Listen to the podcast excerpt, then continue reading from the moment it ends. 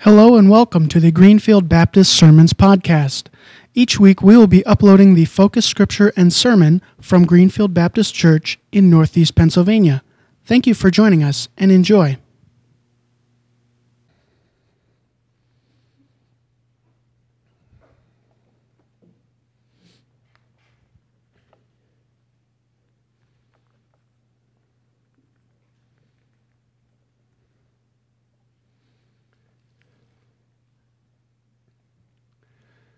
Always a blessing to see people do a good job at what they do, no matter what that might be. You can go and uh, watch someone do their work. It might be a construction site, or it might be a school, it might be any place. Uh, but one of the things I really enjoy watching is uh, some fellows called football players do their work and the amazing talent they have as they execute their plays and use the talent that God's given them uh, in their uh, ability to play football. I enjoy watching uh, college and high school football, especially because uh, those fellows are just beginning that process and they're doing it as a free labor of love, so to speak, as they uh, support the team and do their work. So today I'd like to compare our Christian life to these dedicated fellows who really amaze us with their talents.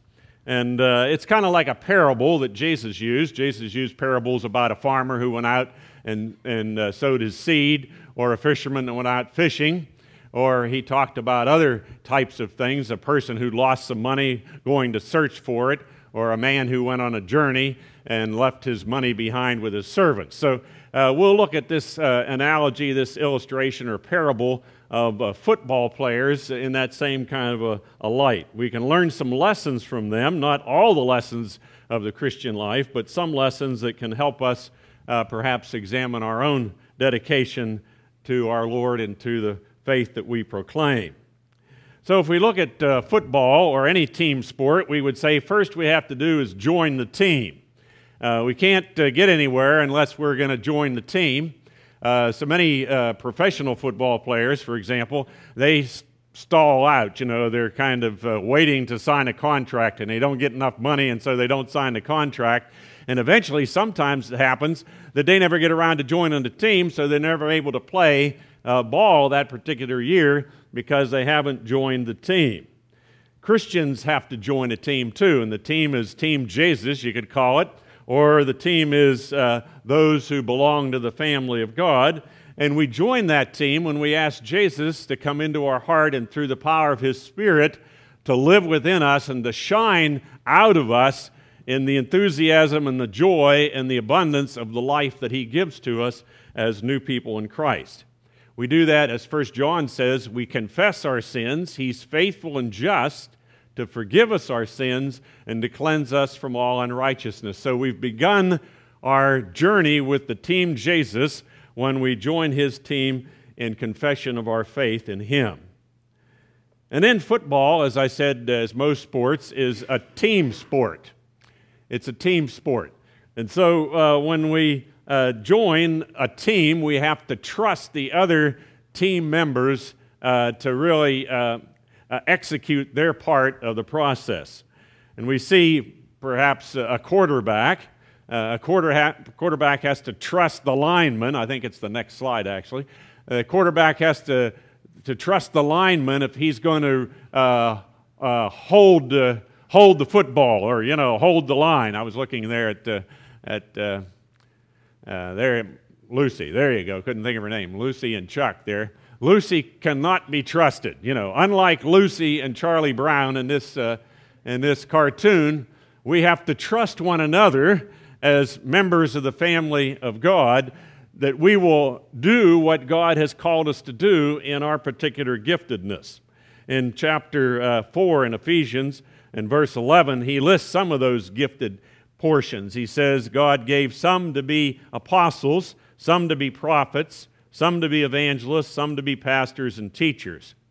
And in other places, like 1 Corinthians 12 and Romans chapter 12, it gives us other lists of the spiritual gifts that God gives to each one of us. And so we have to uh, be joyful and thankful for the gifts that God has given. Just as a lineman is thankful for the gifts of the quarterback, uh, they wouldn't win the game without that special giftedness. And the quarterback is thankful for the gifts of the receivers uh, because you wouldn't win the game without those good receivers. You and I have to be thankful for all the different gifts in the variety of ways that God has apportioned those gifts to his people in the body of Christ. Now, sometimes teams worry too much about past mistakes. Uh, even though they're gifted players, they still make mistakes. Christians make mistakes. Uh, we, we sometimes dwell on those past mistakes to the point that we don't concentrate on the present situation. We lose our enthusiasm, we lose our passion or our energy to uh, really proclaim the Lord and to live the Christian life abundantly like Christ has called us to do. And if a, if a team loses that, if they dwell on the past, uh, then they're not going to be able to focus on the present and accomplish uh, the win that they have in mind uh, for that particular game. Uh, we have a scripture that tells us uh, in, in Philippians, I believe it is, yeah, Philippians 3:14 it says Paul says, "Forgetting what lies behind and looking forward to what lies ahead, I press on towards the mark or press on towards the goal." Paul was thinking about football probably when he wrote this.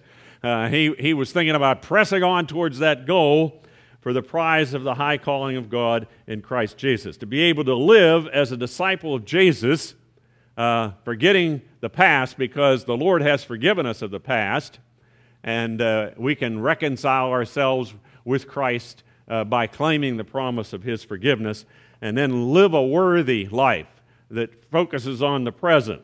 Uh, as verse 1 says, live a life worthy of the calling of Jesus. Uh, and then verse 3 it says, make every effort to keep the unity of the Spirit because we are one body. Uh, we're team members, uh, all of us on the same team working for the Lord. And then next, we know that football players have to show up for practice. Uh, my uh, son in high school, the coach would say, if you don't practice, you don't what? You don't play. And so it seemed like every Friday night when we'd go to the football games. We went about 10 years between our two boys being in the band and our third son being in football. 10 years worth of watching the bench. We noticed that every week there was one or two guys sitting on the bench, and some of the coaches, depending on the teams, they even made the guys dress up in their suit like they were going to church or something on Sunday morning, so they'd really stand out sitting there on the bench uh, with all the other guys in their in their uh, uniforms. Uh, they didn't come to practice uh, but he made them sit on the bench anyhow. Uh, they didn't get to play. So if we don't go to practice, we don't show up to practice, uh, we're going to know that we're going to play the way we practice. And if we haven't practiced, we're not going to play very well. Verses 12 and 13 in the passage that Pastor Dan read to us tell us what the aim of practice is. It says, to prepare God's people for work of service so that the body of Christ may be built up until we all reach unity in the faith and in the knowledge of the Son of God and become mature, attaining the whole measure of the fullness of Christ. We need encouragement. We need fellowship. We need learning. We need discipleship in order to become all of what Christ has us be as his team uh, for uh, winning the world uh, from the devil winning the world to become followers of Jesus Christ. So we can serve, as this verse says, as mature members of the body of Christ. And in Hebrews chapter 10, the writer puts it more bluntly. He says, Do not forsake the assembling of yourselves together. Some of the early believers thought they could go off and be a Christian all by themselves. Well, they could be a Christian all by themselves, but they're not going to be very productive Christians they're not going to be very good team members. They're not going to be able to win uh, uh, the battle against the devil if they're out there all by themselves. And then part of that practicing not only happens as we gather, uh, but part of that practice happens as we study privately uh, the, the manual, uh, the rule book. Uh, you have to know when you're there in the huddle, when the quarterback calls a number for a play, you have to know what that number means and what that means as far as your responsibility on that particular play. And so, uh, football players take time to study the rule book, and you and I have a rule book, don't we? We have uh, guidelines here in, in God's Word that we can study in private so that we can become, again, the mature uh, members of Christ's team. And then each team also is, uh, is owned by somebody, uh, it's managed by somebody, it's coached by somebody. and if we wanted to take the analogy into the church, we would have to say that uh, God's the owner. He's, he's the creator of the team, isn't he? He created each one of us. We could say Jesus is the general manager who looks out for us, who has provided for us uh, salvation. And the Holy Spirit is the head coach and who speaks to us in our hearts and through God's Word and through worship and study and meditation so that we can become the player in, in Jesus' team that we need to be. Each team has that head, head, head coach and assistant coaches and, and specialty coaches. Pastors might be uh, assistant coaches. Lay leaders in the church might be special assistant coaches that have expertise in a particular area. Uh, whatever it is on Jesus' team, the coaches are uh, more like player coaches because they get right out there and play the game uh, with them. Uh, the Holy Spirit is right out there playing the game of football uh, playing the game of uh, whatever we're doing for the Lord uh, with us. We help our church coaches by what? By praying for them, by encouraging them, by listening to them, supporting their leadership, and by carrying out the gift, the assignment that we've been given by the head coach to do whatever he called us and, and, and gifted us to do. We receive a blessing as we are active on the team. And uh, God receives the glory as we do the work that He's called us to do. And then to play football, we have to make contact. Now, this one really stretches the analogy here. I don't want you to all jump up and run into each other here. That's not what we're thinking about here. Uh, football players make contact with each other in a, in a physical sort of way, but I think we as Christians make contact with our eyes. We have eyes that are uh, becoming aware of what's going on around us in, in the church, eyes that are aware of what's going on around us at work or in the community, looking out for ways which we can use the gift that God has given us to serve Him and to bring Him glory. We have ears that hear. Uh, hear what the Holy Spirit is saying to us, hear what our brothers and sisters in the Lord might be saying to us, hear what a perfect stranger might be saying to us, because God could speak to us even through a perfect stranger and direct us in what we should be doing. And then we have handshakes, or in this church, it seems like a lot of hugs. Handshakes and hugs to encourage uh, one another because we all need that encouragement. Uh, we reach out and say through a hug or through a handshake that we understand uh, that we care for one another. I appreciate the way this church is active in showing uh, that appreciation to other people, reaching out and contacting people in the community when, when they're in need. Uh, I've heard stories about how people have gone to help people fix their house, or leak, leaky roof, or broken doors or windows. Uh, some people have gone to help uh, people who have moved from one house to another house, uh, bring their pickup trucks and do the job. Or uh, it might be some other way, providing meals for the sick or something. But we're in contact as Christians uh, with one another, but we're in contact with the world around us and those people who are in need. And then all football players also have to take care of their bodies and their minds. And so we have um, football players that watch their diet uh, they eat properly and they rest and they exercise uh, and they wear the right equipment. If you look on the next slide, I think we'll see that. Uh, we have uh, take care of your mind and your body, the exercise and the good food. Uh, mentally, football players keep alert to new things. When they learn a new play, they share it with others so that everybody in the team learns it. They're not jealous of one another or the gifts that the other people have, but they share what they learn with other team members and work together on it. Christians also have to take care of our bodies. What does the scripture say about that? 1 Corinthians 3, it says, your body is the temple of God who lives in you. And so, if our bodies, as young and fresh as they might be, or as old and worn out as they might be, whatever the case is with your body, it's still the temple of God, and we should respect that body by taking care of it, uh, resting and eating and, and exercising, whatever it takes, so that we can be able to do what God has for us to do with the gifts He has given us. Ephesians 6:11 says, "Put on the full armor of God, which protects us from the devil's schemes." We have to there's another whole sermon, maybe we'll look at it another time but that whole armor of God is meant to give us the equipment necessary so we can go out and win against the devil and his schemes. And uh, it takes that full armor of God to win. We're not out in competition against the, the church down the road here. We're not out, in competition against uh, um, Saturday morning uh, basketball for youth, uh, you know, or Sunday morning or whatever it might be.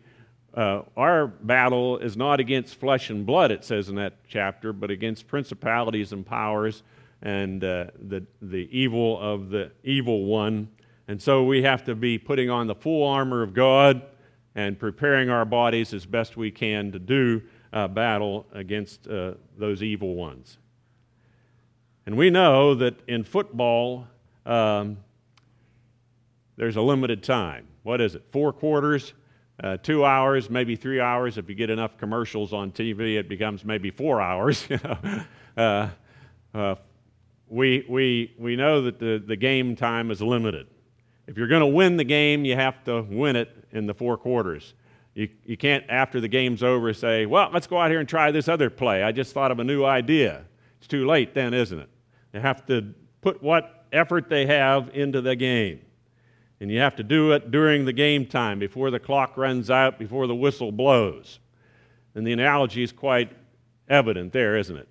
Uh, we don't live forever in this body that God give, gives us.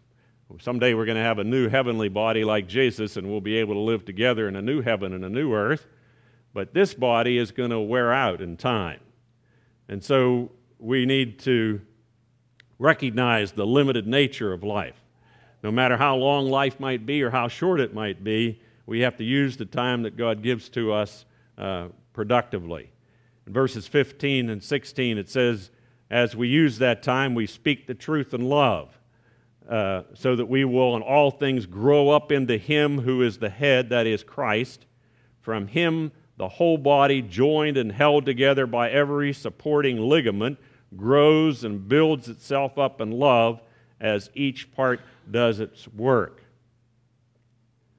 We know that Jesus will hold us together, it says in these verses, helping us to grow as a team or as a body until the time that Jesus returns for us.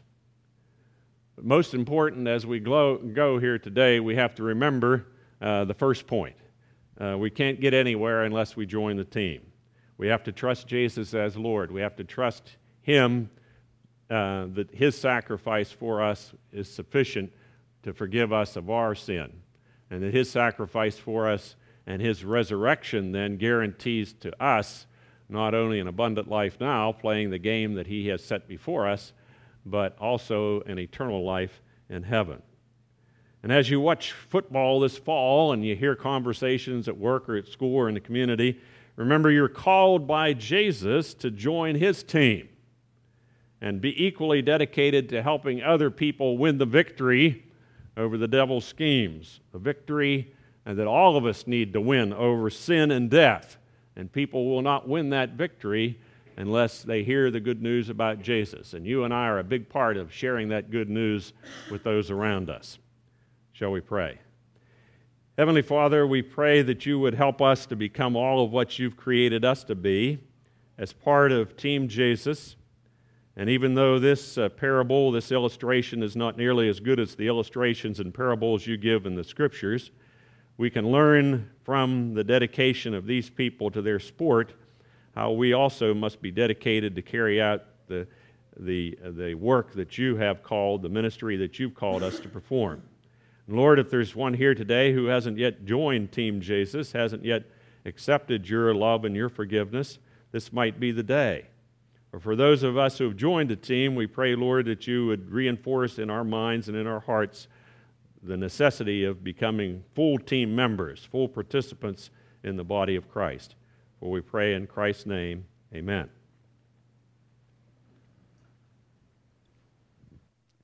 Thank you, Pastor. In the 1980s, there was a coach in the NFL that was asked what his job was as coach. I'm convinced if it was Chuck Noll, it would be painted on buildings across western Pennsylvania because this is a profoundly wise statement. He said, uh, It's my job as a coach to make men do what they don't want to do to become the type of men that they've always dreamt of being. It's my job as a coach to make men do what they don't want to do to become the type of men that they've always dreamt of being. That's what the Spirit does in our life. You know, there's, there's rough edges on us, there's things that need to be changed, there's challenges, there's breaking, there's a whole host of lessons that we need to be taught. And the Spirit comes and does that, believer. And so these trials and tribulations, these heartaches, these pains, uh, develops perseverance, and perseverance must finish its work so that we could be mature and complete, not lacking anything. If you don't know that life, uh, we want to encourage you this morning and invite you. Come and experience this thing that Jesus offers to you. If you would please stand as we sing.